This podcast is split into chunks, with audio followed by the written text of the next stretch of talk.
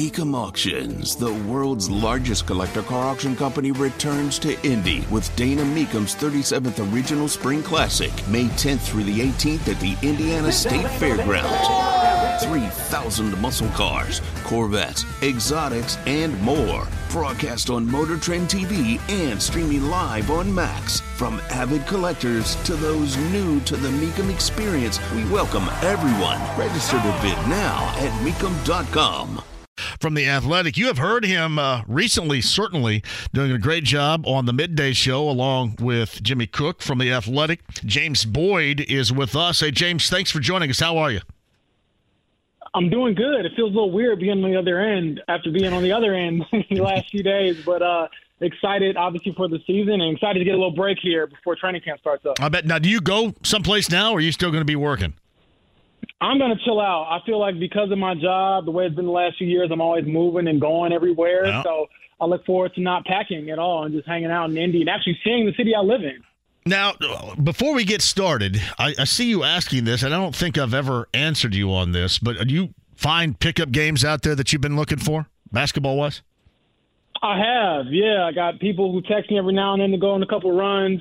Um, you know, get a chance to play at the YMCA downtown all the time. Yep. So if you know any other good ones, I mean, hit me up. I'm ready to play anybody pretty much as long as you know that we're uh, regular people and we have jobs to get to the next day. I don't well, with all the hard fouls and stuff like that. I don't. I don't play. I don't play with people that want to pick me up at the hash mark. Nor do I play with people that want to go at it like it's you know game five of the NBA Finals the other night. So yeah, go. but a lot of a lot of canvassing of the South Side, a lot of Southport High School stuff, a lot of Center Grove High School stuff. So uh, it can happen. Good group of dudes most of the time. Guys I've known forever though. But you're right. I mean, occasionally you can get into that. You want no part of it. How is it at the Y? Does everybody keep it between the lines here downtown at the Honestly, Y? It's pretty good in the morning because it's grown men most of the time. You know, you have jobs to get to the rest of the day, so you don't want to go into your job with a limp. So everyone kind of has an unwritten rule of, you know, playing defense but not really going too hard. Now in the evening, you might be up there with a bunch of high schoolers and people who are still trying to live out their hoop dreams from way back when. So sometimes it gets a little chippy, and I just have to shoot more jump shots and make business decisions that way. Amazing. I've been making business decisions since like 1989, so I'm good. It's good. Hey, James, why did the Colts feel compelled to cut the mandatory minicamp a day short? I just think that they had enough, you know, in there, and I do think that they'll get plenty of reps, especially having two joint practices as opposed to one like they've had in the past this upcoming training camp. So it made sense. You could tell the vibes were pretty good when they ended it. Um, would you have liked to end it on a better offensive showing? Perhaps the offense really struggled the last few days, but to me that was to be expected considering um, how many guys were out and things like that, and also just knowing how the injuries have piled up.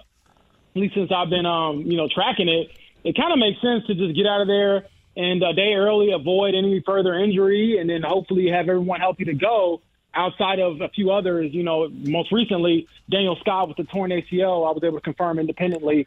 Um, other than that, you want to get out healthy and just hope that obviously your main guys, the guys, you know, who are you investing your franchise in, one being Anthony Richardson, stay healthy and you get into training camp and go hit the ground running. Did the uh, the Daniel Scott injury have any leverage as to why they they decided to go and err on the side of caution and cut it a day short, or were they going to do that anyway? I believe they probably were going to do that anyways. Um, you know, but I don't think that it is a bad thing to end of the day early and avoid anything that you, you know, might see pop up, just a fluke type of thing. And obviously, you feel for Daniel Scott because he was someone who was going to get an opportunity throughout right. his rookie season to be sort of that depth piece, special teams guy. But you know, sometimes those are the breaks, and it seems like it happens every year, not only for the Colts but just around the league. There's always um, one of those sad stories where a guy is, you know, um, ready to go, and then you get, you know, one weird step or whatever the case may be, and your season's over. So James Boyd, who covers the Colts for the Athletic, with us via the Andy Mohr Automotive Group hotline. Have you heard anything? Have they been talking about besides what they currently have residing on their roster? How they plan or if they're going to a plan. I'm assuming you have to at some point to address the need at corner, especially once you hear what ultimately happens with Isaiah Rodgers. Are they waiting on that or are they waiting on something else? Is, is it not a priority right now? Where, where do they stand as far as that position is concerned? Yeah, they've been mum on this. Uh, Shane Steichen has shot down every single question about this, which is fair. It's a unique situation for him to be in, especially considering that what Isaiah Rodgers is being alleged or, or what he's being accused of doing, um, you know, happened when Shane Steichen wasn't even his coach yet. So um, that's something that he has to weigh. I think just from a general standpoint, common sense will tell you they probably just wait until the NFL um, comes to a ruling, and then they can go from there. And it won't be because uh, I think if you go out and sign somebody right now, which would open the door to basically validating that he's going to be gone for quite some time. And again, although he had sort of that apology that admitted something, didn't mention gambling in the apology, um, it does not look good for him. But again, you kind of have to wait to see how it all shakes out. Personally, I think that they should go out and get a veteran corner. I know some listeners might be like, you know, tuning me out right now, rolling their eyes, but I really think that it is important to have a pro, another pro in that room alongside Kenny Moore who can show them this is what it takes to last in the NFL. This is what you have to do to be successful. And, and, again, from the reports, James, we we understood at least from these reports that the Colts did not know about the Rodgers situation um, until we basically learned of the Rodgers situation.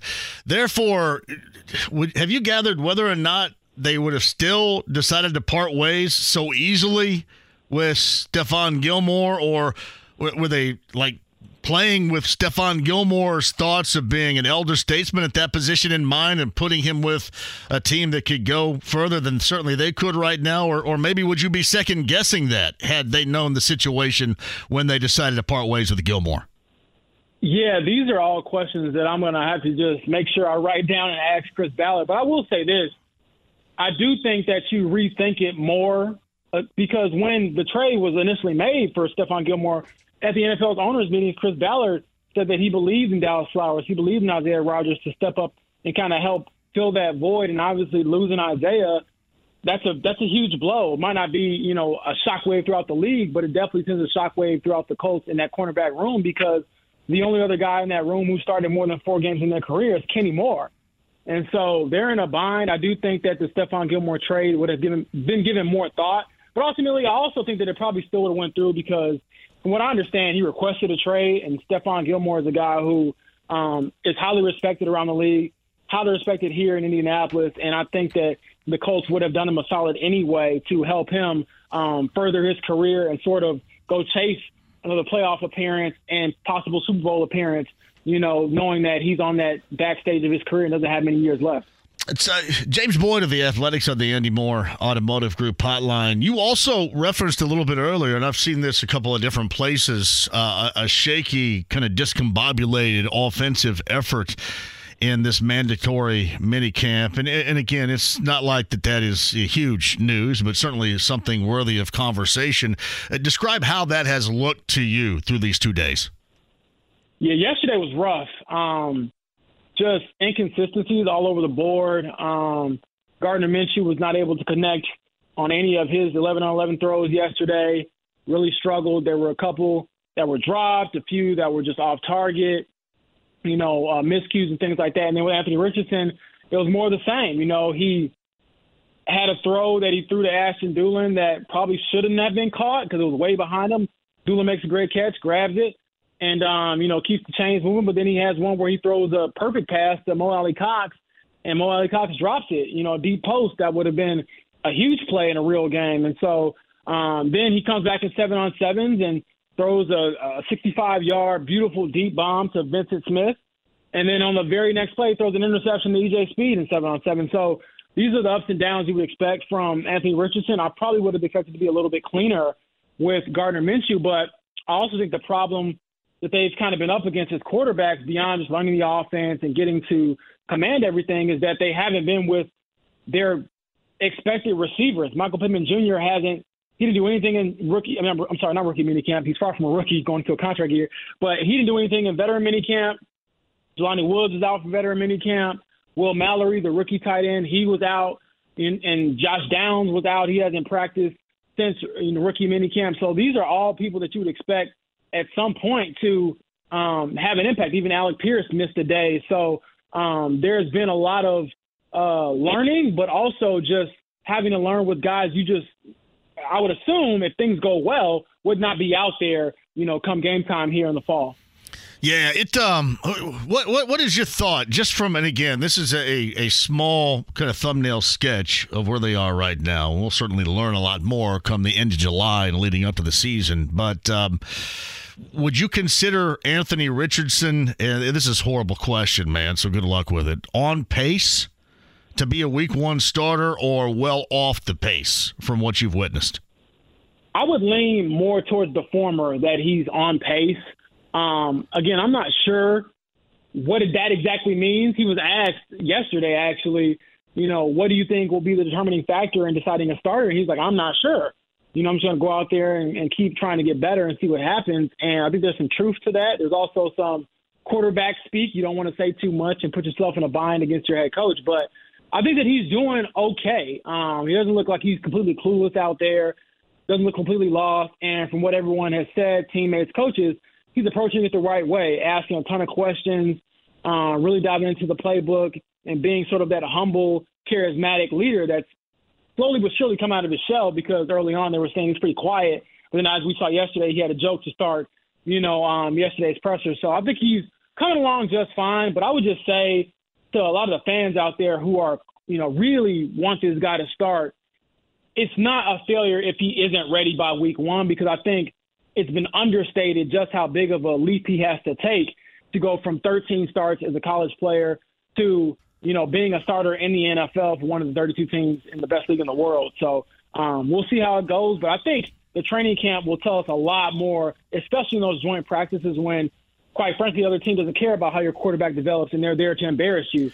So I'm excited for that for sure. Yeah, and James, this has been my point I've made regarding that too, and this is why. I, listen, I understand if he's far off the mark. I, I completely understand why you do err on the side of caution, but that won't relax the level of disappointment that I would have because he's that far off the pace, and you combine that with, all right, if he's that far at the start of the season and knowing how you have to handle practice time in game week situations, so when is he going to be ready? It seems like that that would be a really tough hill to climb if he is not deemed ready by week one. That's been my thought. Yeah, I think that's fair. I do think that the way I see it is he's not going to be a better quarterback than Gardner Minshew by week one. However, there just can't be this humongous ocean in between the two. You know what I mean? Like you have to see considerable progress. You have to feel comfortable that you, when you put him out there, he's not going to, you know, completely like get lost or, or have this fear or deer in the headlights moment. I'm sure there's going to be some growing pains, but I think a lot of it just has to do with how he's picking up the playbook, how he's commanding the locker room, how much his teammates respect him, and if all those things, all those boxes are checked, you can live with him not being, um, you know, I guess, quote unquote, 100% ready um, because no one really is in any field, and especially in this, you know, league of, you know, NFL and things like that. So I expect him to continue to progress. And again, for me, it would have to be where he's just not picking up, and, and I don't think that would ever be the case. It seems like he's a very smart player. I know that kind of gets glossed over because of his athletic gifts, but it seems like he's doing his best to learn the playbook and grasp it. And again, we'll learn we'll learn a lot more when he gets more live reps against opposing teams who, again, have heard all the things about Anthony Richardson. You know, he could be a top five player in the league. You think Philly cares? You think the Bears care when they're coming to town or when they go up there to Philly? So there's going to be times where he's going to get humbled. But again, I, I expect him to bounce back and to, uh, you know, potentially close that gap over the summer. As long as, again, it's not huge, he'll be okay. And when you throw him out there, the key to me is that you keep him out there. You don't want to throw him out there and things go horribly, and then you got to yank him because then you're going to lose confidence, and there's going to be a whole you know thing. So just make sure whenever you put him out there, week one, week four, whatever, he stays out there. Hey, James, it's, it's not like that. You know, I know this. I know that Chris Ballard has a different philosophy of construction of a team than a lot, than many. Um, and it really hadn't worked out at all, to be honest with you, right now. Uh, I've made major note. We've all made major note of that. And we see what happened to Dalvin Cook. Uh, we're seeing what may end up happening to Saquon Barkley. Do, does that at all change the dynamic of this thought process on what the Colts' intentions might be for Jonathan Taylor and an extension moving forward? I think their situation has to be looked at. If you're the Colts, you're, you're the GM, Chris Ballard, you have to look at it from your own team perspective. You can't look at the outside people, but I know for him, JT was more candid today than he's really ever been since I've been on the beat. You know, yeah, I noticed that too. I noticed the same thing. You're right. Yeah, like he's pretty cookie cutter answer. You know, never really say too much, never really shake the tree or whatever. But today he was kind of saying, you know, it's on them. You know, to pay me what I'm worth, and I don't think that he's going out here asking them to, you know, reset the market super crazy for him. But as someone who won the league rushing title two years ago and is obviously, in my opinion, a top five running back in the NFL, he expects to, um, you know, get rewarded for that. And then I think last year kind of complicates that for him because he was injured and he wasn't himself. So um, ultimately, I think a deal does get done, but there is some truth to running back value and maybe um, teams being hesitant to invest in that. And, and personally, I don't know if it's the money per se or the years. You know, it, I think the sweet spot would be somewhere like a three year, 45, 42 million, something in that range. Because to me, if he's asking for a five year deal, I'm probably not doing that for a running back. But a three year deal and you're, you know, you're a free agent again when you're 27, we have the chance to move on from you or re sign you if you're still pretty good. That's a conversation to be had. But um, I would not, you know, pay him huge money over a long term because you just, you know, in this league, as great as running backs are, it matters what your quarterback is. And then usually, if you get a great quarterback, you can kind of, you know, ragtag the running back room and, and make it work. So um, JT's a special player, though. I do know that. I do know that the Colts reward players, um, homegrown players especially. So we'll see how it all shakes out. But it sounds like JT um, kind of put you know, some people on notice, like, hey, man, you know, I understand that I'm a team guy, but like any player, he wants to get paid and he feels like he deserves to get paid. And I'm glad I'm not in that position to kind of decide those things because, I mean, your heart tells you one thing, but your head tells you another. Hey, James, I kind of felt, and I I read what you did and what you're talking about right here regarding his his response, which was more pointed than it normally is.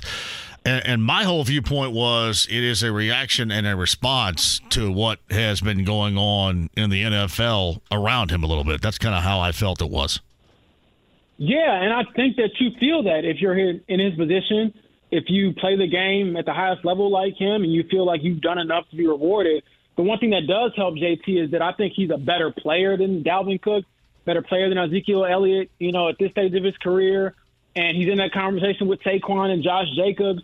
But again, the thing that makes it kind of hard for him to gain leverage in the situation is because of the season he had last year was kind of injury prone. Um, and then also, JT's not a huge third down back. So if he's asking for that kind of money, as from the Colts perspective, you're like, man, he's a special player, but how much value do we put into a running back? Number one, and number two, how much value do we put into a running back who isn't always out there on third down and isn't that much of a pass catcher?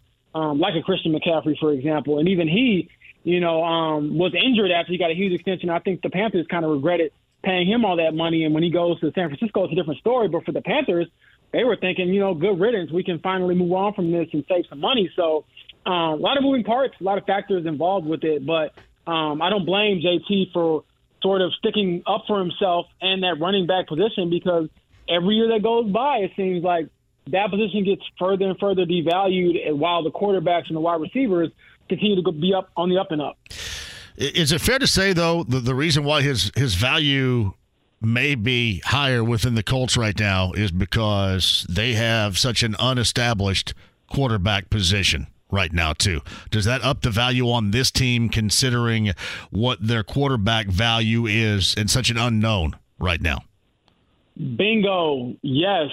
I think that you have to find a way to keep him on the roster. I don't know if you franchise tag him, but I think that you need to pair Jonathan Taylor with Anthony Richardson for at least the next three seasons as he develops because when you have to go into a football field and account for Jonathan Taylor, that alleviates so much pressure off of Anthony Richardson and probably makes his life in transition to the NFL a lot easier. So I would expect them to definitely be weighing that as a factor because again, the gap is huge. The leap is huge that Anthony Richardson has to take.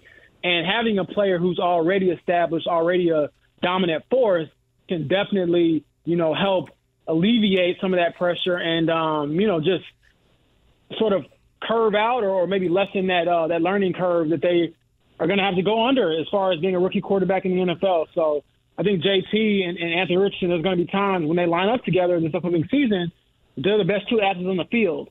And if you have that, you got a shot. And so I would expect the Colts to really weigh that and want to keep that pair together um, and hope that it turns into something special in the years to come. Yeah, and this path has been taken because the Colts are doing it backwards. I mean, normally you you build the rest of the team around, you know, a fourth overall selection at quarterback that you're going to believe is the long term future there. But instead, you're kind of putting him in with some already established going into extension personnel right now, really on both sides of the football. It's just kind of backwards compared to what normal teams do, and I guess we'll see how it works out.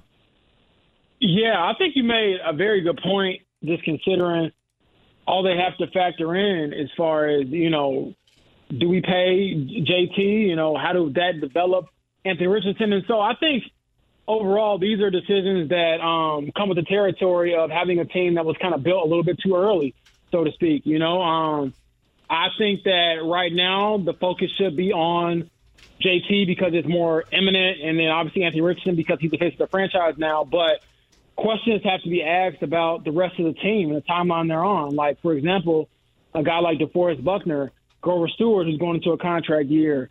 Um, you know, these are players you have to think about. Like, okay, Ryan Kelly. Okay, how long do we keep these guys around?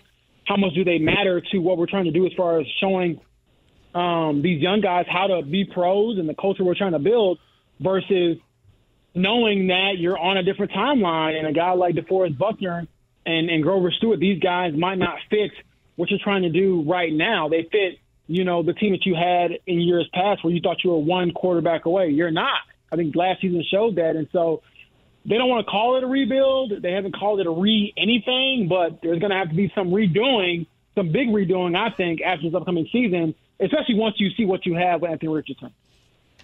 Uh, uh James Boyd, before I let you go, uh, it's going to be a mystery and certainly until we see him play as to what level he's ever going to be able to reach. How much of a mystery is the timeline you were just talking about? But I'll bring it over to Shaquille Leonard. How much of a mystery is that going to be moving forward? Yeah, I'm not sure. It definitely is a mystery. Um, every update we've gotten, every time we've asked about it, is you know he's progressing. There's no timeline, and so I think if we come back in six weeks and he's not out there for training camp in any capacity. He's sort of just being a spectator like he was last season.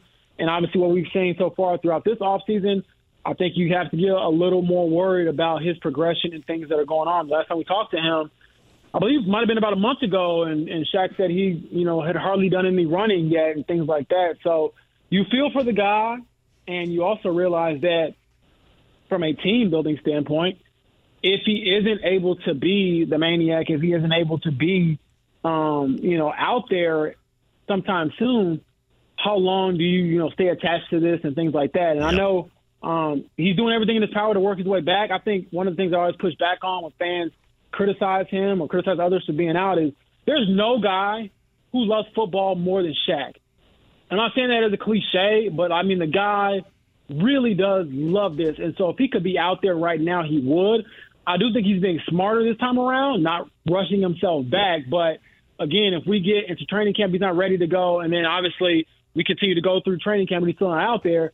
Um, it's fair to ask that question of one, is he going to be back out there? And if he is going to be back there out there at some point, can he be the dominant player that you paid him to be? So, um, you know, that's one thing that isn't at the forefront of our minds just yet, but it's going to become more and more of a thing if things do not uh, move into a more positive direction sometime over the next few months. Yeah, I think unfortunately what you're going to have is a quarterback that's that's not going to be ready for you know specific prime time when a lot of those around him that are getting paid handsomely are, and then once he's ready for that prime time. These guys are, I hate to say it, I hate to put it this way, are going to be uh, over the proverbial hill. You know what I mean? And that's that's kind of a backwards way to do things, and that's unfortunately the situation Chris Ballard and company are in right now. Absolutely, but I also think nothing else matters with the quarterback. Not to be um, hyperbolic, but it's true. If you hit on Anthony Richardson, yeah, and he becomes you're right a star, and he looks like a guy, you can kind of you know absolve yourself and forgive yourself for whatever missteps you might have had or not being on the exact right timeline because at that point, you know for a fact you have a guy and you can make more definitive decisions about the pieces you put around him. There's no doubt about that. That is the cure all. The cure all, and in fact, I mean that's just a have to. That is a have to across this organization because I don't even think anybody wants to think about, in this case, what happens if it isn't. It is an absolute, James. There's no doubts about that for this organization moving forward. So, hey, doing a great job in the midday, man. Um, it's good to get you know you a little bit. Good to have you on the show. Uh, keep doing what you're doing. Get a little bit of rest, and, and we'll see if we can uh, seek out some uh, pick up basketball places sometime down the road. All right. I, I appreciate that. Thank you so much. And um, like I said, it should be exciting from here on out, even without you know some things over the next few weeks. I'm sure whatever Anthony Richardson tweets, drinks, if he makes it to another Walgreens and someone recognizes him, it'll be a thing. So it's pretty cool to cover a guy like that because you know all eyes are on him, and it's kind of cool to see the start of it. No doubt about that, James. I appreciate you, man. All right, have a good one. Whether it's audiobooks or all-time greatest hits, long live listening to your favorites. Learn more about Kisqali Ribociclib 200 milligrams at kisqali.com and talk to your doctor to see if Kisqali is right for you. Andy Mohr Automotive Group hotline. Kevin Bowen. Have you been to the back nine before, Kev? I have. Uh, awesome, awesome Yes. place. I um, actually went over there for lunch. It's probably about a month, month and a half ago, just to check it out and not to like compare it to you know any other uh, competitors of theirs, but I, I find it much more like entertainment, bring the crew, bring the crowd, and less like golf centric, which I think is great. I, I, I think that's kind of the appeal that you're going for. I mean, obviously you have the fun of of what the golf thing is there. And as someone like me, I love that, but I also enjoy venues like that for just having a drink, watching a game, multitasking, talking with friends, Seeing a band. They got they got a stage. You can have a band out there too. You can do a lot of things. Plus, by the way, yeah, I don't know where did you play when you were there? I did not play. No, I just got lunch actually. Well, when you play there, I, I did back in January, and uh, it was awesome. It was warm and everything else, but we played on level three, right there in the middle. And when you're hitting that thing toward downtown with that as the backdrop, it's pretty sweet. Yeah, it is an awesome view. I, I I walk out there just to kind of look at look at the bays and everything, uh, and that was a really cool view. You know, who is a big back nine fan. I was talking with him earlier today. That would be the one and only Matt Taylor, Is he really? who is also not a big golf guy by any means, but he uh, yeah he loved it. He's like, dude, every time I've been, it's been packed. It's been Yep. great entertainment. So I'm really looking forward to it. July 11th. Um, I know you've been plugging it, so that's a Tuesday. Um, we'll be out there, like you said, noon to three, and then I know you, you've got a big role from an auction standpoint, and you'll be out there bright and early as well. So I'm really looking forward to it. And you know, Jake and I don't get an opportunity to do a whole lot of remote shows, but when we do, um, it's definitely some of our favorites. So I cannot wait for that. I have. Wa- I, I don't know if anybody's offered this, but I want to put this on the auction block, and I, I feel confident that that Jake will be okay with it. I didn't tell. I talked to him earlier today, and I didn't tell him this when I was talking to him. But I think we need some sort of, you know, coming up in the the late summer, early fall. Uh, we need to offer up Jake for a fireside chat for the highest bidder, like at somebody's, you know, bonfire, somebody's fire pit. Well, a fireside chat with Jake Query needs to be something that you can bid on. Would you agree? I would agree. I would maybe alter the title instead of fireside chat, maybe just fireside listen, because I, I don't know how much back and forth it'll be there. I think I don't know if that's on the list, but if it's not on the list, I think it should be right there. Yeah, no, that is uh, that is outstanding. Open up that encyclopedia of a brain and let it and let it go to work. Yeah, I, I think that's a terrific idea. Let it flood right there too. So again, July the 11th, sign up today, and again, you're going to have to come up with a pretty damn good excuse not to be there, a part of a foursome or whatever with us, because it is going to be a fantastic time on July the 11th. Sign up at 1075thefan.com right now. It's Kevin Bowen of the morning show with us. So yesterday was Jim Irsay's birthday. If you were handing out a gift, what would it be? Oh gosh, for the man well, who has everything. Well, not everything right now. Clearly, yeah. part of the everything's a work in progress.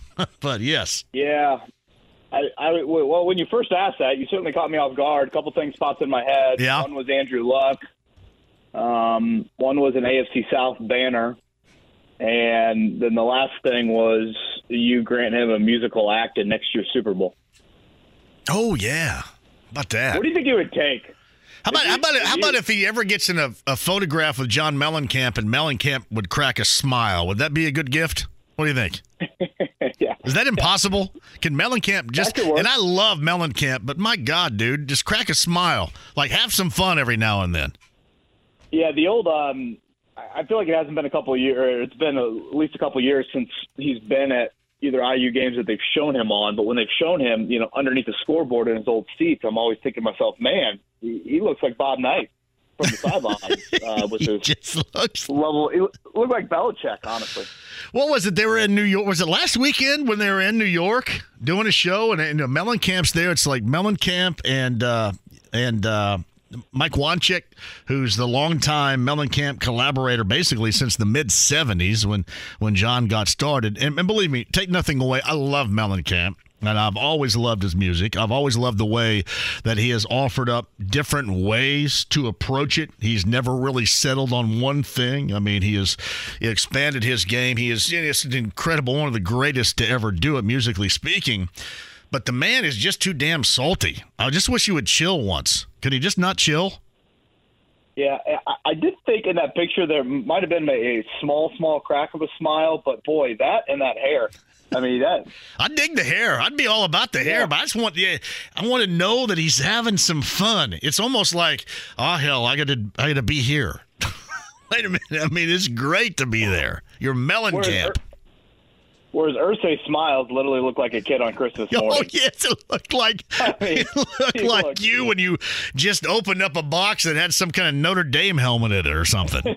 literally, I looked like me when I found out Micah Shrewsberry was the hire. yeah. Um, yeah, that's perfect. I honestly think like if you asked Irsay, I mean, lie detector to the whole thing. Let's say pre Anthony Richardson draft pick, and you told them you can have a call with Andrew Luck to try and talk him back into playing, and Andrew would listen, or you can play a next year's Super Bowl. I'm thinking he might play a next year's Super Bowl. Yeah, yeah, I it's um yeah, Kev, it uh it, it's something right there. It is. And I just uh he's got he has a lot of fun. I'll give him that. But yeah. the ultimate is, and he's got a lot of backing up to do because he has made a lot of promises uh, to those Colts fans out there that have uh, uh, gone uh, undelivered to this point. And now you ask them to to wait a little bit, Kev. I didn't want to ask you this. You know, considering the injury today, considering they've cut mandatory minicamp short by a day, uh, they've canceled tomorrow. Uh, considering the situation of Isaiah Rodgers, no doubt about that do you believe that they would reconsider now? Do they still feel good about trading Stephon Gilmore, or had they known what they know now, would they have held on? That's a good question. Um, yeah, I mean, what, what you get a fifth round pick? I mean, hell, the pick you might have gotten for Stephon Gilmore might have been Daniel Scott, who you know had the torn ACL and, and, and is now out for the year, the safety out of Cal. Um, I, I still think that was a lot more mutual than it was ever made out to be, and potentially even a request from Gilmore on that end. Um, so I, I, you know, part of me kind of looked at it and said, okay, financially, are they also trying to alleviate some room there? Now, obviously, fast forward to June 14th, and they haven't really spent much on the cap space. Of course, you know, maybe we can get into the Jonathan Taylor chat from today and or Michael Pittman. Is any of that cap space used there? And I, I'm rather content with the youth movement. I mean, I think Gilmore was a really, really good player for you and was vital in you winning any games last season. Um, so that is a loss, but you know, if you're going to make that commitment to kind of turn over the leaf, and you know Gilmore's over only playing probably one more year for you, uh, it's not like you're talking about him multiple years down the road. And I think defensively, you know, it, when you're talking about supporting Richardson, I still think the veteran market needs to be explored offensively. Agreed. But defensively, I would say uh, I'm rather content. I mean, there, there will be growing pains. Granted, if you let them go up against this Colts passing offense right now, you you won't find many growing pains, at least in practice. But obviously there, there there will be some this season, but you know if it pays off down the road to where Dallis Flowers gets all this time and Juju Brents gets all this time, then it could work. It is wild though to look at the entire cornerback depth chart from last year and just see how much it has turned over from one year to the next. See, I would I would suggest that would they would have a change of heart. I, I agree with you about it being mutual, but I, I do. While you want them to grow, and that's great because that's all we ever talk about is growth and what's going to be down the road, which wears me absolutely out. But I do, Kev, want them to compete, and I don't want to know that you know you're kind of half-assing a search for somebody in that secondary because you're intent on growth of others. I also want to know that you're you're competing. So I would like to think that even in that case, even with the elder statesmanship of a Stephon Gilmore and certainly not a, a playoff worthy type of team that maybe they would have reconsidered had they known what they know now. Yeah, and, that's and that's fair. And I know there's certainly people that that view it in that in that light. Um, you know, I, I thought John, you know, mid October last year when things were going the way that that they were, um, and I kind of forget if you had, I think you had fired Reich right after the trade deadline, if I'm not mistaken. But I mean, I thought Gilmore got to the point where even last year when all the dysfunction was starting to bubble, you know, if I were him, I think he's kind of earned the right as a pro to walk in there and say to Chris Ballard, "Hey, man." This is not going in the right direction. Can we find some desperate team? You guys get a little bit in return, and you know both parties can be happy. I, I don't think it was worth necessarily keeping Gilmore for the next two months just to go just to go down that path. Uh, but you know, I, you know, it's probably honestly where you and I differ a little bit in that when it's looking bad, you know, getting rid of a guy that has one year left to me is not the end of the world. I totally understand that you know people don't enjoy watching four and twelve, four and thirteen, et cetera. Um, but in, in Gilmore's case, I think from both sides of it, uh, I think it was a lot more player driven than became yeah, public. Yeah, I, I, would agree. I would agree with that too. It's uh, Kevin Bowen, the morning show, with us on the Andy Mohr Automotive Group hotline. So I, I guess more pointed comments from Jonathan Taylor than what you normally get, where there's not a lot. I mean, certainly he says a lot, he answers questions, but there's not a lot to take away from it. Was that because obviously his extension, which he wants further down the road, and justifying within this team, and again, saying that and being loud with that right now, or as loud as he can be, because of what you see going on around you, like what you see with Dalvin Cook, what you see Saquon Barkley going through right now. You're trying to, you know, justify even more what you believe your value is and what you should be paid in an extension with this team. Is that what we heard today? Yeah, I thought it was pretty un-Taylor like, and I think that's an important thing to point out. Jonathan Taylor is not Eric Ebron in front of a mic. Um, I would say he's rather vanilla. Nothing against him. He just doesn't choose to really be super expansive or super controversial um, when when he talks to the to the media. And again, I got you know no issue with that. Um, but today, it looked like the new agent had given him some pretty clear talking points and how he was going to handle those questions. Um, he mentioned you see why guys request trades. You know, talking about some of the other running backs around the NFL. Um, you know, he brought up the past precedent of Chris Ballard several times and mentioning that if guys perform for this franchise and also do the right things in the community, which I, I don't think anyone can. We can argue the position Taylor plays. That's a totally fine argument. I think it's a huge argument. That's honestly in the Colts leverage here. But there's no denying that dude is over exceeded where he got drafted, and he is pristine when you're talking about off the field. So uh, he, he certainly has a legit argument in saying, "Hey, look at what they did to Darius Leonard, now Shaquille. Look what they did to Braden Smith. You know, look what they did with Nyheim Hines. You know, draft picks that exceeded their performance. They got these extensions heading into the final year of his contract. Now, again, I have no issue with the Colts pushing back and having some hesitancy and wanting to have, you know, a, a rather probably intense back and forth on this.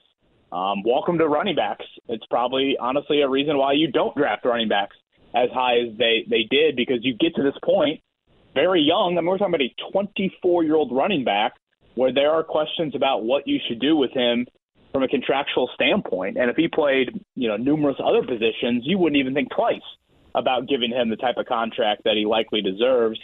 Um, I also saw Stephen Holder alerted of his, alerted us of this uh, Taylor had liked Stevens' tweet um, from earlier today. Uh, I think Steven just mentioned, you know, something about Taylor's quote of "You see who you see why guys request trades," and it was a link to um, to Steven's story, and it wasn't even like he tagged Taylor in said story or in said tweet. So it's about as close to like again Eric Ebron as you're going to get from a guy like Jonathan Taylor.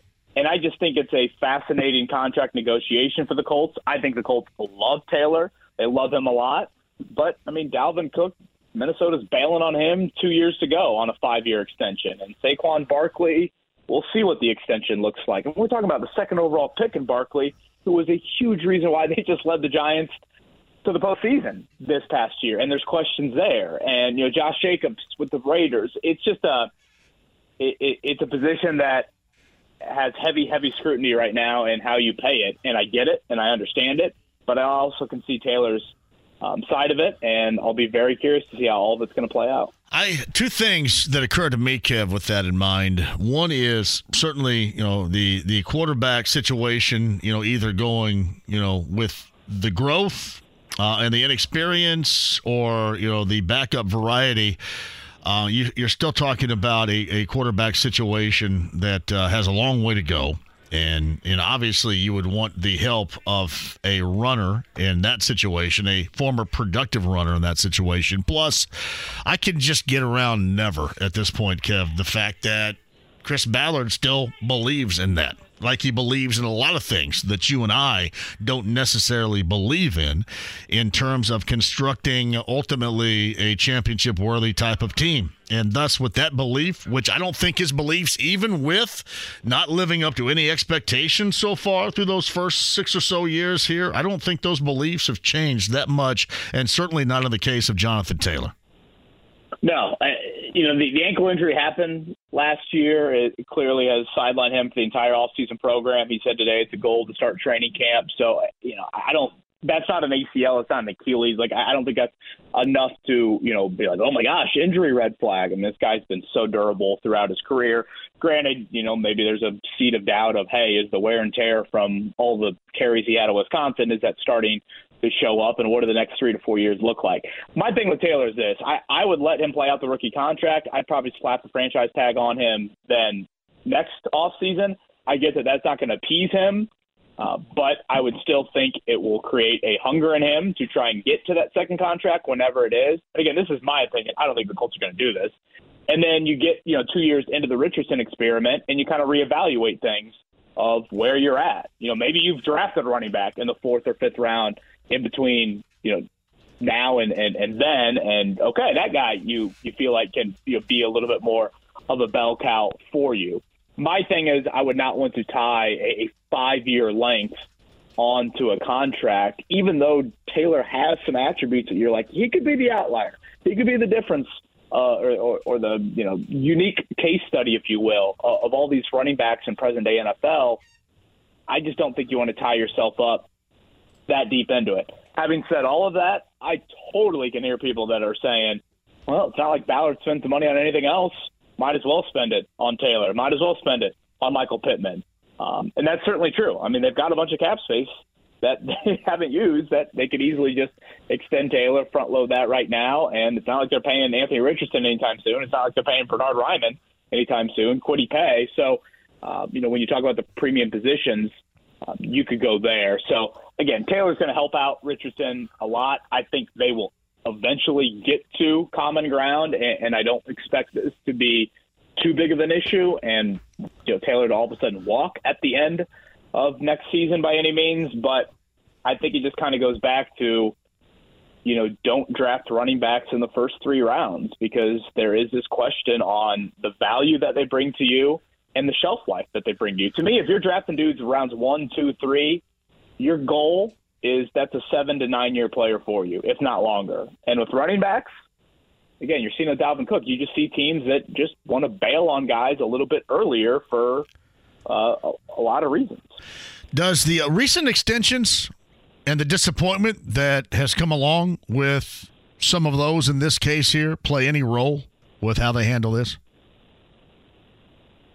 You mean like now the extensions they've handed they've handed out that haven't work to this point and we can you know go over some of those or still like maybe Leonard, better Nelson, yeah maybe maybe better yeah. said kev still are within question as to their going to work should that play a role Yeah. You know, and the fact that Taylor brought him up on several occasions. Now he didn't single the guys out, but he made it clear. I mean, this franchise has past, past precedent when you know players exceed their rookie contracts, they Yeah. get rewarded for that. Um, I think it definitely plays a role. I, I would assume that is a bargaining chip, or however you want to call it, um, something that his team is going to bring up in these back back and forth. And again, he did change agents. If I'm not mistaken, I believe it is Shaquille Leonard's agent he's now with here recently. You would assume that that is again to you know try and kind of prove where you're at from a value standpoint with all of those things. So um, you know, Pittman is, is is one that I could. There's part of me that thinks, boy, would Michael Pittman want to, you know, kind of show out in, in a contract year and see what that looks like. But you know, with Leonard, with Braden Smith, with Quenton Nelson, even with Nyheim Hines, I think when you and I have these conversations, John, in mid-June, with all of them over the last few years, I think we all kind of sat here and thought, yeah, these will get done before the start of the season. With Taylor and Pittman, I think the Colts really like them, want them to be here, but you can make strong arguments on both sides of the ledger for how you would handle those contracts. So uh, these are ones that, again, I, I don't think the interest is lacking. I don't think this is like a Yannick Ngakoue where it's like, yeah, we're good. No, I think that they definitely want them to be Colts for a long time.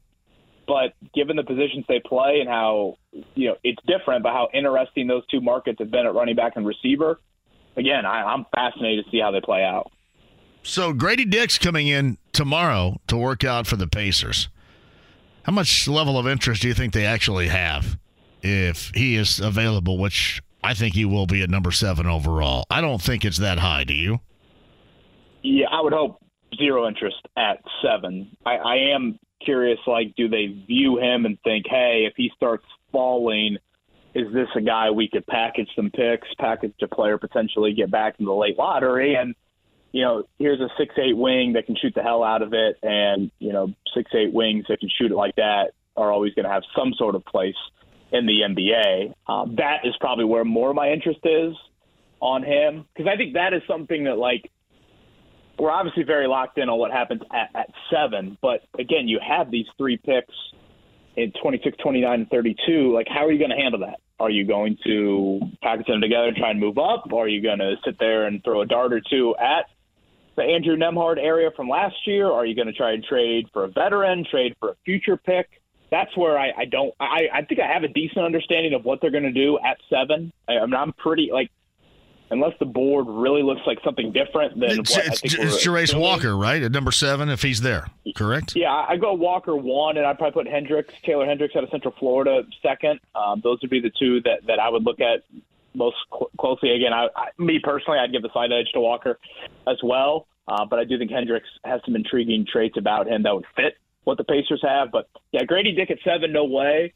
But I, I'm not this one that's like, and I don't know, maybe we're just, you know, we just have the stigma here of like, don't draft the somewhat tall white dude in Indiana because, you know, whatever, because the track record hasn't worked out with a Hansbrough or a Plumlee or a Leaf. But I actually uh, do think Grady Dick can be a really nice piece for you, and I would think with a kind of Halliburton, Mathurin, yeah, but, okay, I can I can see, you know.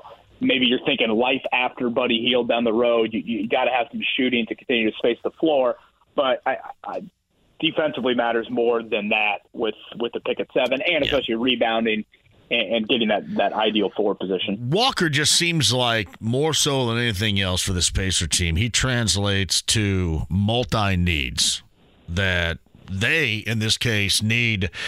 They need to evolve sooner rather than later. So that's why that makes more more sense to me. The type of player he's described to be, what he he showed certainly in Houston, knowing that there was a heavy concentration in defense at Houston. Uh, he looks like, um, as far as his build, you know, he looks ready to go. It looks like he again could evolve quicker to what they need, and it's it's a no brainer for me at seven if that's the availability. Yeah, I mean, he certainly checks defensive versatility, rebounding. I mean, to your point, he, he looks like a grown man at 19 years old. Uh, he was outstanding rebounding, blocking shots live in the tournament.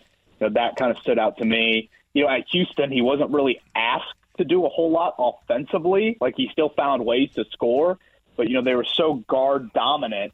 Like they didn't really need or you know even maybe want him to do a whole lot offensively. So I do think there's like okay, he's 19. Could he grow into more on the offensive end of the floor? Yeah, I brought up Taylor Hendricks. Hendricks is probably the better, just like pure shooter of the two.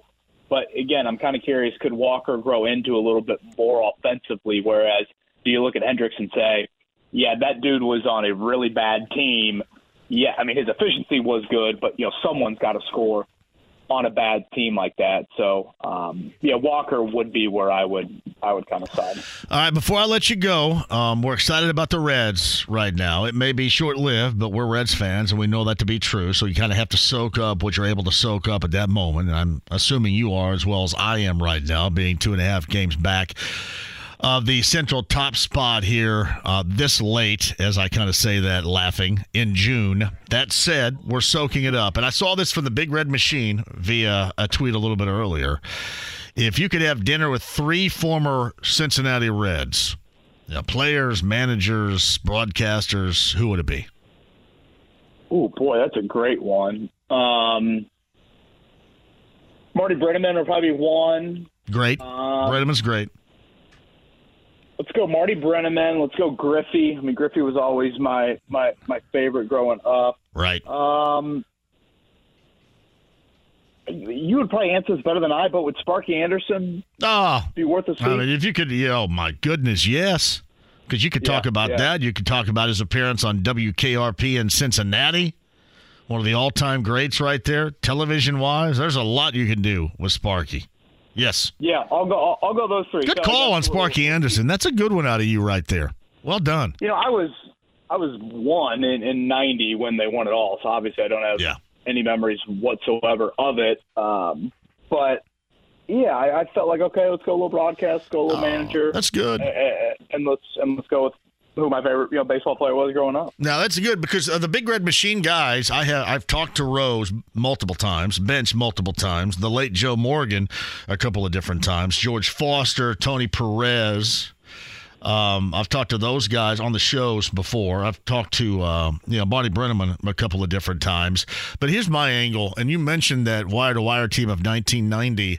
I think I would say, and I've talked to two of the three but I think I would sit down and converse with the Nasty Boys Norm Charlton, mm. Rob Dibble, and Randall Kirk Myers. Now, the only one I haven't talked to before on the show is Randy Myers. Charlton's been on before, and, on? and Dibble has been on before. Charlton was awesome absolutely awesome years ago.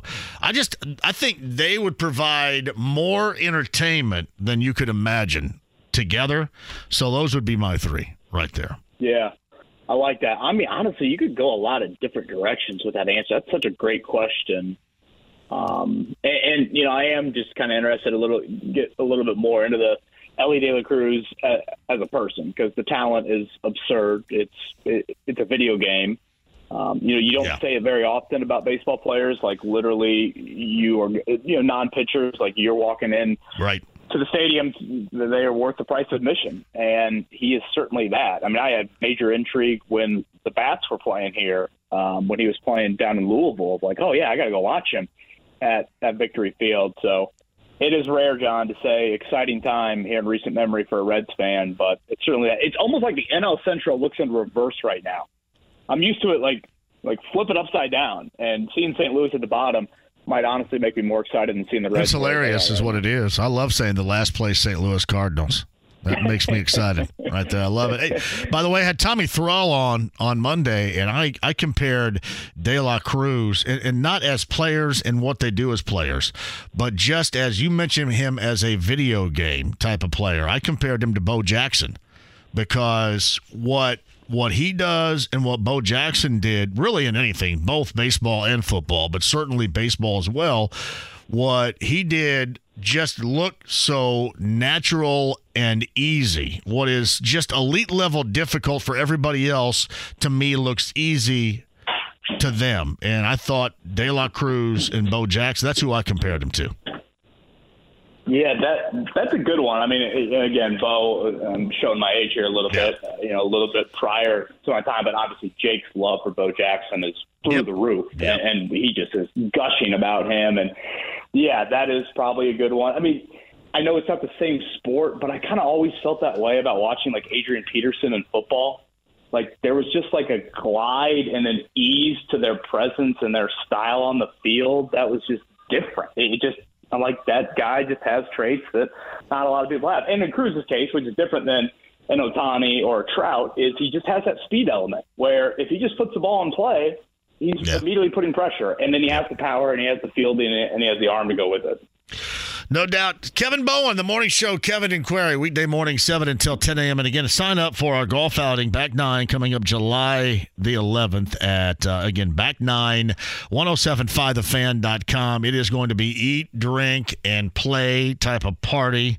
It is going to be spectacular. Kev will be there, and we'll hopefully get to auction off a fireside chat with Jake Query to a lucky person coming up there on that Tuesday. Yeah, fireside listen, yeah. Listen fireside, maybe, uh, yeah. yeah. fireside. Maybe occasional chat. maybe I'll get a breath in a time or two, and that's about it right there with Jake. All right, brother, I appreciate it, man. Thank you. Life is so much more than a diagnosis. It's about sharing time with those you love, hanging with friends who lift you up, and experiencing all those moments that bring you joy. All hits, no skips. Learn more about Kisqali Ribociclib 200 milligrams at kisqali.com and talk to your doctor to see if Kisqali is right for you. So long live singing to the oldies, jamming out to something new, and everything in between. Andy Mohr Automotive Group Hotline. He does everything, and I'm assuming he's doing the baseball state finals coming up both Friday and Saturday downtown at Victory Field. He's Greg Rakestraw. Am I accurate about that? You are accurate. I have the 2A and 3A games on Friday night. Rob Blackman will have the games on Saturday night, as I will have uh, Indy 11 soccer on Saturday evening. We are tremendous fans, are we not, of Rob Blackman? One of our favorites. Absolutely. Tremendously talented broadcaster. Yeah, no doubts about that. All right, so you got, uh, who do you got coming up again? What, what, what matchups? No, he just dropped. Did everybody just drop? The hell was that? You know, I could have bungled that question though. So if I can go back and do it all over, get a redo out of that, I'll do over. I'm okay. But that was weird. I think everything just dropped. Hey, sorry about that. For some reason, everyone just dropped out. So I'm gonna put you right back. See, James is over there saying, "Hey, sorry about that. For some reason, everything just dropped out." James, that wasn't you, was it? No, it wasn't James. Back to Greg Rakestraw on the Andy Mohr Automotive Group hotline. It wasn't James, Greg. It was just something. I, thought because I had two region teams, you hung up on me. I thought that was the deal. Well, uh, tell me about the armpit representing coming down down here Friday and Saturday. What's the armpit bringing?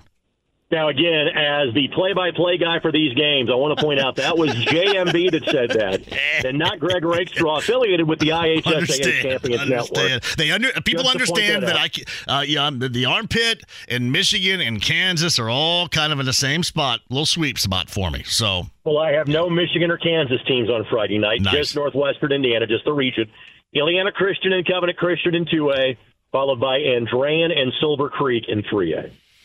All right. What's the better matchup? I think they're both going to be pretty good. Um, Illiana and Andrean are both defending champions in 2A and 3A. Uh, Illiana brings back their, their top pitcher in Kevin Corcoran, uh, their top batter in the Vanderwood kid, whose dad is the head coach. Um, but they're, they're going to play a couple of freshmen on their squad. Andrean is going for a ninth 3A championship. Which is incredible. Incredible. All of which have been since 2005. Dave Pishkur if he's not at 1,100 wins yet, he's about there uh, in terms of literally one of the greatest high school coaches in this state ever in any sport. Uh, he is he should be up for consideration for the National High School Sports Hall of Fame. That's how good he has been, and obviously he's produced major, major, uh, multiple major leaguers. Guys like Sean Manaea, uh, Mike Brosseau come to mind of, of recent vintage, but uh, they are good every year they're a little bit young this year. Like they've got 12 seniors, but really only three or four of them play. So they thought this might be a bit of a transitional year. So with very much a different team, which they beat a Brebeuf team that had a potential first round pick throwing for them and Andrew Dutkanych last year. This is kind of a different Andrean bunch, but yet they've scored seven runs in, in every postseason game. I've only had one of them that came down to a two-run game at the end of it and they're back here at Victory Field yet again. You know, it's it's amazing. You brought up the numbers of Dave Pishkur, the Andrean head coach. With those types of numbers, um, it's almost like he should be about 125 years old. That's how amazing that seems. and he basically started coaching in his mid 20s. Uh, and so I, I'll reveal this, and because I, I, I have talked to all four coaches at this point, I simply asked him because again I've, I've done maybe five or six of their state championships now. I said, "Hey, are you thinking about hanging him up?" And he goes, "Not even close." He goes, "I'm still able to keep up in terms of of fungos and throwing BP and taking care of the field." So it, it's great news for Andrean folks and bad news for the rest of the state. I don't think he's hanging them up anytime eh, soon. Well, I mean, you you never you you don't want to see it end either, and and that I think is what is and just kind of looking at this certainly from well on the outside in. That's what's made the, the longevity and still finding a way to stoke that flame each and every year makes it to me even more amazing.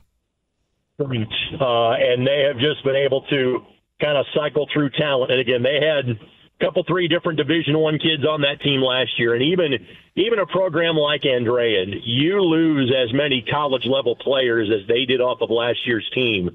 You typically aren't going to come back the very next year. But yet here they are again. I mean, they they simply win year in and year out. About the only thing that seems to slow them down are the years when they bump back up to 4A. They would not be eligible to do that until after next year. So do have a legitimate chance of making it a three-peat in 3A this time around. Well, I'm sure Silver Creek will have something to say about that. So, Greg Rakestraw, who's with us, Lafayette Central Catholic in. Barr-Reeve, normally we're talking about that in terms of basketball, but they do have to me, honestly, across the board, really good sports, really, but certainly in baseball, they're always very competitive. But this is a, a year among uh, not so many other years in their past right now, isn't it? I think this is the first time they have made it this far in 25 years. I think they made it the first year of 1A back in 1998. But that is a case, and you would say the same thing about Loogootee, maybe to a lesser extent to North Daviess. But that is truly where the rising tide has lifted all ships. They have gotten so good in basketball most years that there is that collective belief that, hey, we're going to win in virtually every sport. And they've also got fantastic facilities you know, you can point to, you know, what they, Loogootee, and Washington have in terms of basketball on that strip of US 50. But if you look at all of Barr-Reeve's facilities, baseball's right next to basketball. It's a tremendous place to play the way they've got that set up. So, you know, it's kind of ironic. They were a little bit down in basketball this year for the first time in a while. And again, that's by their very lofty standards. Most schools would have loved to have had the record in the season that Barr-Reeve did. But the one year they're down just a, a tick in basketball, they make a run of the baseball state tournament. Uh, it's Greg Rakestraw with us. Before we move on to something else, Center Grove and Penn, and I've got two questions about this matchup. The first one is: When's the last time that the team that won the softball title can also win with that possibility in mind the baseball title as Penn's going for coming up on Saturday evening. And I was talking to going back and forth with AJ Zapp from Center Grove a little bit earlier today. He's going to join me on the show, I think, tomorrow. His son Evan's a part of a very talented Center Grove team. Center Grove is exceedingly good, uh, and they are clearly the favorite. But Penn gets there so often, and Greg Dikos, their head coach, went over 800 wins this season, and so you know Penn's going to give them a battle. Um, I, I expect that game to be really good. Um, Center Grove has been the best team in the state all year, but but again, you know, they're, they're, it's baseball. You know, you have one good night, you have one, you have a pitcher that has a great night, you have a couple of hitters that have an off night, and things can change. And again, Penn is so well coached, and Penn is so good on a year in year out basis. Your question about the baseball and softball winning in the same year, I'm literally trying to flip through the Rolodex of my mind uh, and think about teams that have won both in yeah. the same year. And in my 15 years of covering, that's about my, my time frame of covering baseball and softball. I'm sure it's happened and I'm spacing it, but there's not too many I can think of. Well, I, I know that Ron Roncalli's had success, and I want to say that maybe they might have made the state final the same year, But I also think that maybe at one, at one time, maybe like softball was three and baseball was four, something along those lines. Well, I was going to guess it was probably going to be a smaller school. I was going to guess maybe Lafayette Central Catholic, which you know, they have never they have never replicated their their success in baseball and softball. Okay, they've had some good teams, but they've they've never been like the, the dominant softball programs have kind of been Lutheran, Tecumseh, Adams Central. Probably Tecumseh has made it the same year would be my guess, and maybe even did so last year potentially. So Tecumseh is probably the, the, best answer to that question. Yeah, how, how, stacked is is CG? And obviously, I brought up um, Evan Zapp, who's AJ's son. AJ Zapp, by the way, I think in '96 was a first round selection, number 27 overall by the Atlanta Braves, and he has been coaching his son. And obviously, Center Grove has a, a hell of a baseball program down there. How how talented have they been above everybody else in your estimation this season up until this point? You know, again, they have been good, but like I said, baseball is such a different animal in, in two things. You know, one, the Indianapolis dominance that carries over in a lot of other sports, football one, basketball two, doesn't seem to apply as much when it gets to baseball and softball.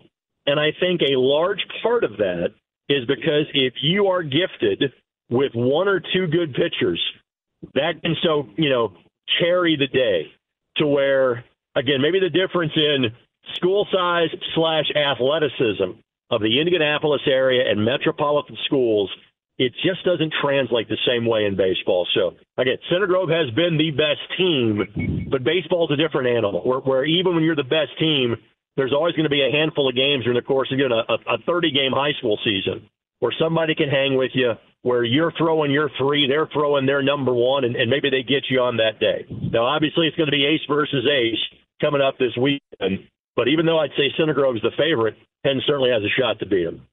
So, Greg Rakestraw, the Andy Mohr Automotive Group hotline. So, what have you made of uh, the Indiana All Star efforts to this point? Well, I mean, you know, obviously we're we're now in the past tense now, um, and I, I thought Kentucky's boys team was, frankly, as athletic as they had been in some time. Now that was without Mr. Basketball. Reed Sheppard did not play, um, and it wasn't like, and he's going to go to Kentucky. Obviously, that's Jeff Sheppard's son that played for them back in the late '90s. But they had more kids that were going to at a Division One level this year than they had a year ago. It wasn't, you know, huge name schools, Miami of Ohio, East Tennessee State, Morehead State, places like that. But again, their overall talent level was significantly better. And so the fact that Indiana split with them was a little disappointing. But I thought on the boys' side, the story of the game, both games was just a great start. Kentucky got out to a 14 nothing and 22 3 lead. Indiana amazingly took the lead with like three minutes left to go after trailing the entire game in Owensboro. Just couldn't then hang on to that lead, and Kentucky ends up winning. Up here, Indiana races out to a big lead. Kentucky again got close, uh, but but but couldn't you know eventually get over the hump or eventually put that game away. So you know on the boys' side, it was kind of more of a uh, more of a split year. You know, the, the dominance wasn't as substantial as it has been in years gone by. And on the girls' side, frankly, it's largely been an evenly played game for the last several years. So the fact that it was a split did not come as a surprise. Where's the annual standing as of right now? Once you know everything is complete right now, and, and as far as the, the matchup with the boys and the girls annual is concerned, where where is it right now? Uh, Indiana has a dominant lead in the boys. I don't have the exact numbers in front of me. The girls' side, I want to say Indiana, Indiana has a lead, but it is much more competitive overall in terms of uh, what the boys is. The boys has been so lopsided now for the last 25 years. I mean, if Kentucky had won here, it would have been the first sweep in the series for them since 1996. You know, they basically have won three times since 2004. So it, it's it's been all Indiana that it's completely made that one lopsided on the boys' side. Yes, Greg Rakestraw with us. You also know Greg is much like me, a Reds fan, and I have been. Uh, allowing Reds fans to soak up the excitement and the fun and the fact that they're two and a half games back in the Central, although two games under 500 to this point. And I know that it's June and nothing really matters right now, and it's a small sample size. But would you agree with me? You got to soak up as a Reds fan whatever you can, and now is a time. Well, uh, when I was on the air yesterday, I said, you know what? The Midwest gets made over for flyover country. But if you're a baseball fan, you are thankful of your geographic location right now because there's no great teams in either the Central Divisions in the American League or National League. And so, yeah, the the Reds are very much a work in progress. And yes, we think the best is is still a year or two down the road for this team. But if you get to the middle of June and whatever your division is, you're only a couple of games back, and that's a pretty good deal. And, and if you have been as bad and as unimportant as un, and uninteresting as the Reds have been, my God, go for it. And so absolutely I'm over the moon about the position the Reds are in right now. Yeah, and I also recognize that they've been getting a, a couple of close wins against the worst team in Major League Baseball right now, but none of that matters to me. None of it. Right. Just, just, just, is it a W or not? And if it is, great. Let's let's let's let's enjoy it while we can. All right. What else is happening with you besides the Friday night endeavors? So I've, I've got two baseball games on Friday night. I got two Indy 11 women's games on Thursday and Sunday, and then I've got Indy 11 on the road against the Birmingham Legion coming up on Saturday night. And then next week, John, I think it's the only week that is like this for me the entire year. I have zero play-by-play events next week. Are you None. going anywhere or staying home? Uh, I am. We are taking just a small family trip for the weekend because my wonderful mother turns 80 well done. on Monday. And so we are taking a family getaway down to uh, down to Gatlinburg, doing the chalet, the castle thing down there, and yep. uh, gonna I'm gonna see aunts and uncles I haven't seen in a long time, and, and, looking forward to kicking back for a little bit. Oh yeah, I've done that once upon a time as well. Well, you guys enjoy that. I'm actually taking I think Monday and Tuesday off, so uh, a little bit of a little bit of time as well. But uh, certainly don't work nearly as, as much as as you do. But a job well done. We'll be uh, of course uh, checking it out. And uh, if you want to slide by on Friday, I'm at Victory Field from three until six, so you're more than welcome. Well, I, I am I am already uh, starting to like mark my calendar down because normally you have me on, on on Tuesdays. Obviously, I was on the air yesterday, yep. keeping the seat warm for you, so you didn't have me on the show yesterday. So knowing that you know July 11th at back nine, that is a Tuesday. I figured an in-person pop-in might be the thing to do for your golf outing. No doubt. There is no doubt. I, am hoping. You know, I was kind of thinking I, I got to have some music going, so I don't know if that's something where I can bring my stuff out and do it myself uh, with everybody, or I need to have a DJ or a band, or something like that needs to be out there as well. So I got to talk to the folks here, but we're going to make it fun. I'm sure they will happily take whatever you have to offer. and yes. I'll be rolling in Friday about four to get my TV makeup on for five thirty. So I am happy to do a pop in at some point in time during the four o'clock hour on Friday. Slide by, Greg. I appreciate it. See you, pal.